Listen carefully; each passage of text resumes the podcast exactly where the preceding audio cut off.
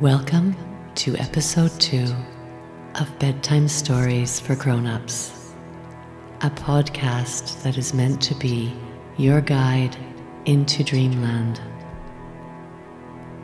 Hopefully, you'll never hear the end of it.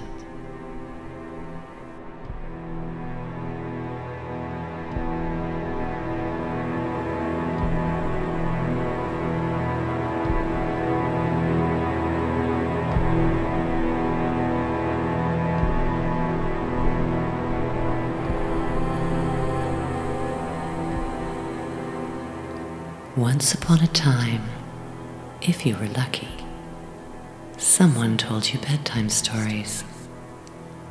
Maybe someone read you books, or the same favorite book over and over.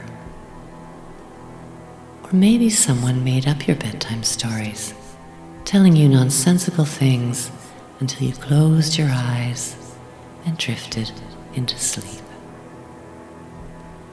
These bedtime stories are the whimsical, made up kind, little snippets from dreamland to guide you there. There is no plot to follow, no sense to make of anything, just a sequence of images from beyond the consciousness of day to help you drift, let go, and fall blissfully into sleep.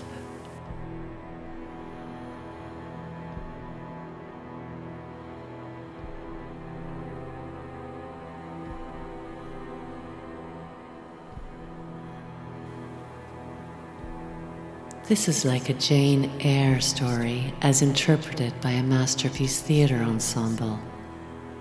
It is a family dinner party in a large old mansion out in the English countryside, sometime in the past 200 years. I don't know where exactly. I've never been there.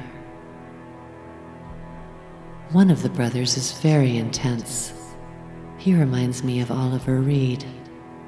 He is intimidating and foul tempered, but nevertheless, when he puts his hands on my shoulders and whispers in my ear, I can't help but acquiesce to his powers of seduction.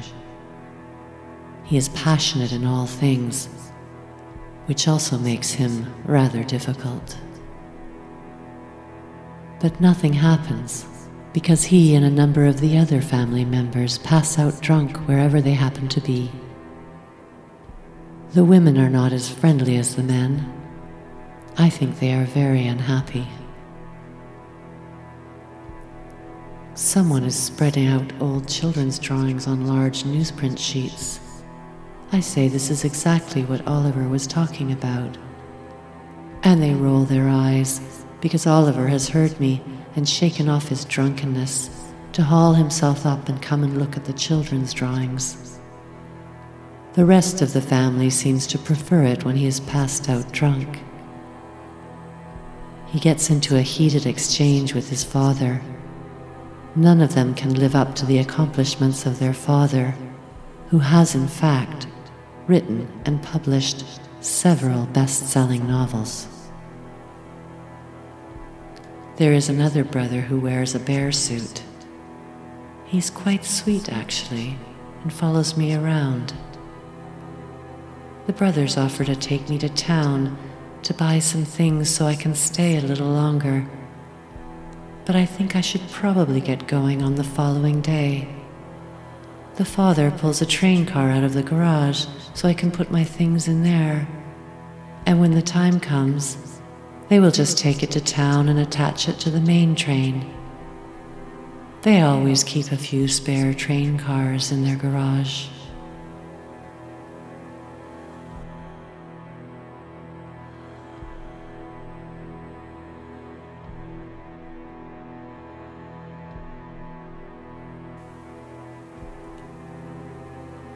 Now we are in a lineup. The woman in front of us has a sign. It says, I am Esther and I have taken a vow of silence. She smiles at us. I think we have met before.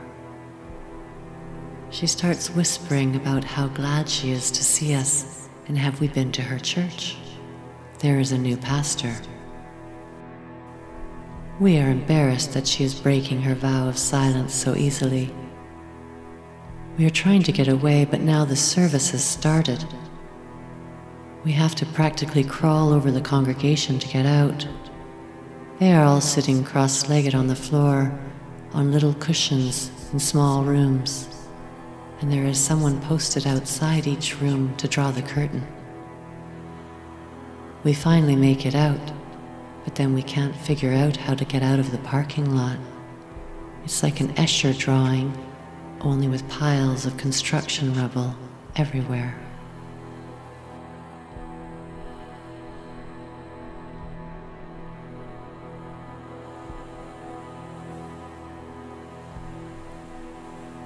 You can pretend you want to join the Christians, and you will be served right away.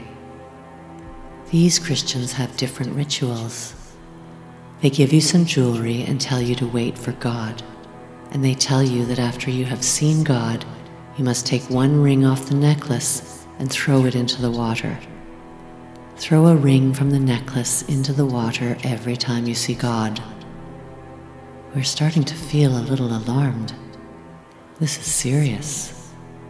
But then this older woman in the waiting room says, Have you seen Jesus yet? Don't worry, he's coming. And they have this very seductive, jazzy kind of come hither Jesus dance that is very alluring to a lot of people. It is also somehow reassuring.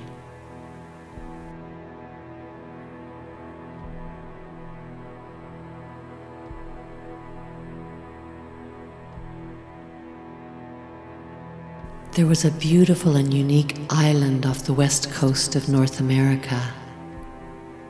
It was not so unique, evolutionarily speaking, as the Galapagos, but still, it had a very diverse and rich ecosystem. It was called Gulang Pao, or something like that. We didn't realize it was so close. We had a professor come and visit from that island he was a marine biologist. He said that we had made such a mess of things that the ocean had less than 30 years of life left in her. He was really distraught. He was taken aback when we asked what we could do to help. What can we do? How can we help?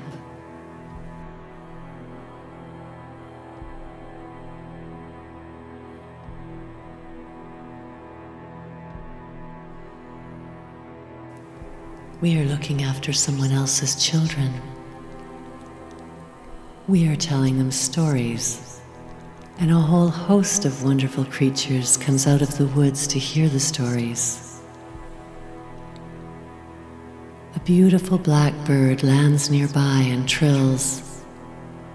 It is the size of a giant peacock, and it is all black, but the ornate tail feathers and colorful headdresses are fantastic. When it stops singing, it turns into a much plainer looking bird again. We are so thrilled to have seen this. It is amazing. And then another creature, kind of like a feathered dragon, puts its giant head on my lap to listen to the story.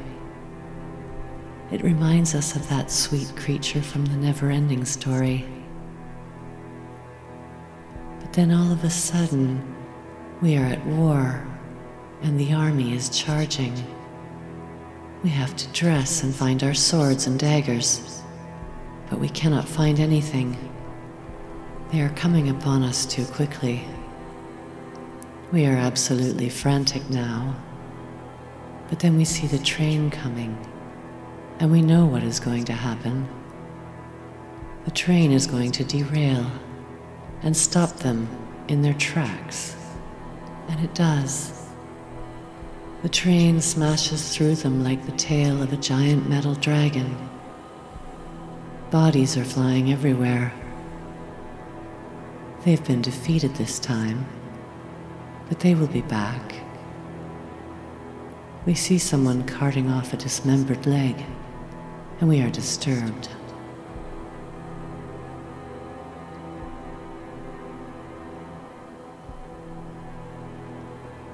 In the end, we did see the season finale, and it was a bit of a disappointment. The season reveal was that the mother of the main character was introduced, and she was a tough talking cocktail waitress with a mean streak, played by Joanna Lumley.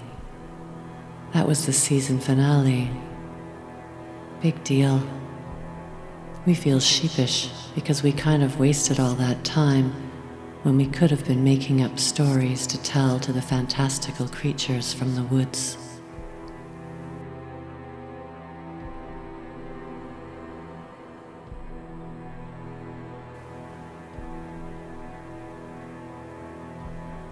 I am monitoring a band coming through town, but no one seems to be able to see them except me. I have to go into Windows 5 frequency and disappear essentially. What is the point of their tour if no one can see them? Who programmed this thing? I might as well not even be here. These matchmen, why did they have to be in Windows 5? I had to keep logging out and logging in to different dimensions. No one could follow on Windows 7 because of the programming. No one was operating on Windows 5 anymore. I was alone there now, with the Matchmen promo material that no one could see. And I was gone from the other dimensions entirely.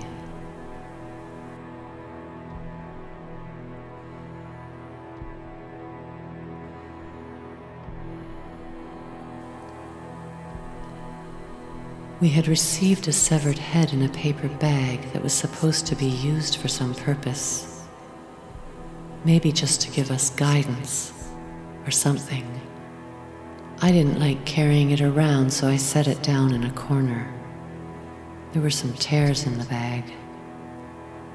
They were going to give us the helmet to look after with all the notes and instructions in it, but I said, wait, we're not ready for that yet and some fool had stolen the bait car. What an idiot. They are watching his every move now.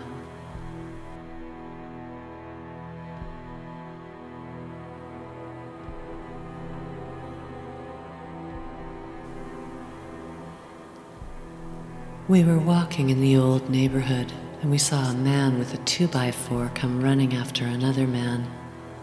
And oh my God, he bashed him twice in the head. We had witnessed this, and he had seen us, so now he was coming after us.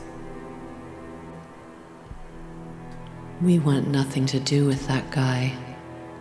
It turns out he is this wanted bad guy, the evil baby that was on the front page of the newspaper.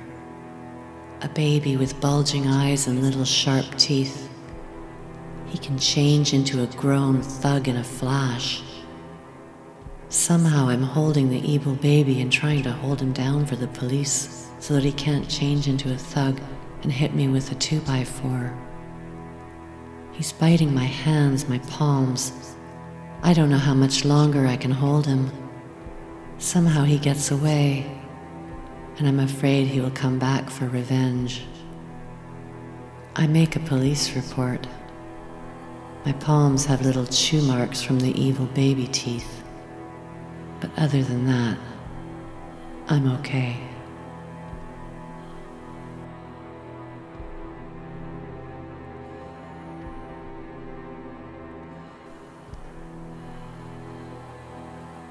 We were walking over the bridge, and there were all these strange characters. Some were even quite frightening. And then we remembered this was the Fringe Festival. They were holding it on the bridge this year. Apparently, they did that last year and it was a huge success. We decide to walk up one side and down the other. We won't be able to see everything. There are people dressed like zombies on the other side of the bridge. We will go back that way. There are lots of rooms on the bridge, and that is surprising. There are rooms where the actors are practically having an orgy. And there are rooms where naked actors with huge testicles attached to them are spouting nonsense. But it is agonizing nonsense. Some are below in the water, taking advantage of the setting, and you have to try to figure out what's going on. There's a woman's face slightly underwater, and then a man comes up underneath her and pulls her down, over and over again. The actors must be getting quite chilled.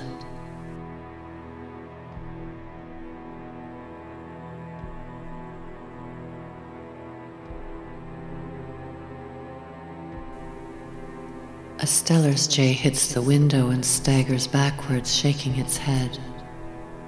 It is stunned. I go to help but can't resist stroking the feathers. This jay is the size of a peacock. It has a searing headache and needs some protected time now to recover. And then it will be able to fly again. So we are guarding it now while it rests.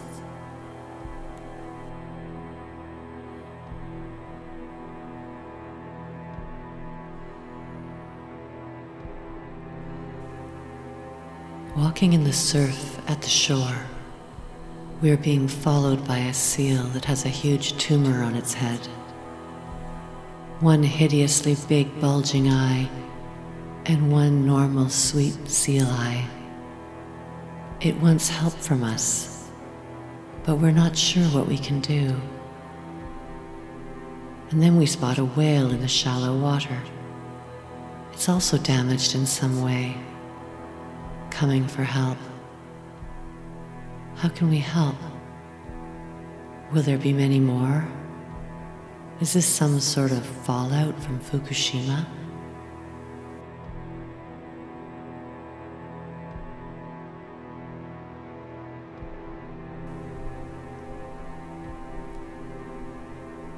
There is a couple walking around in circles. Is it a house they are walking around? It is because they have died, but they have not let go and moved on. That's what happens if you don't let go. You end up walking around in circles.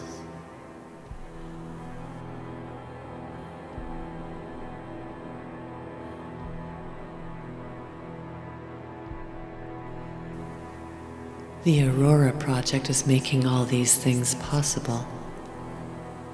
It is a big handcrafted box of indeterminate shape, although it kind of reminds us of a coffin. It's much bigger and multi sided. It's bringing light and love to the world. The people are giddy with happiness, making love everywhere and not upset when caught in the act in the woods. It is rutting season.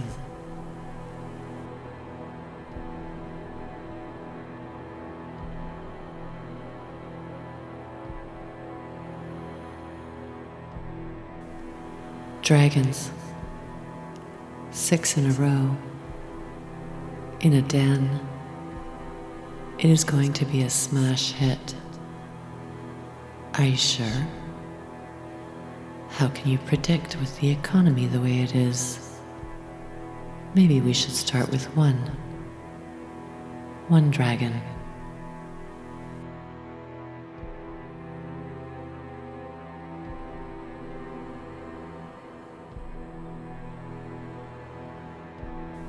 Look at these animals. What a strange and beautiful deer. Almost like a drawing or origami. These must be Japanese animals. The kids are saying, We don't have time to watch the animals now, but we are mesmerized by the bear patting and hugging and nuzzling the horse. What a beautiful thing.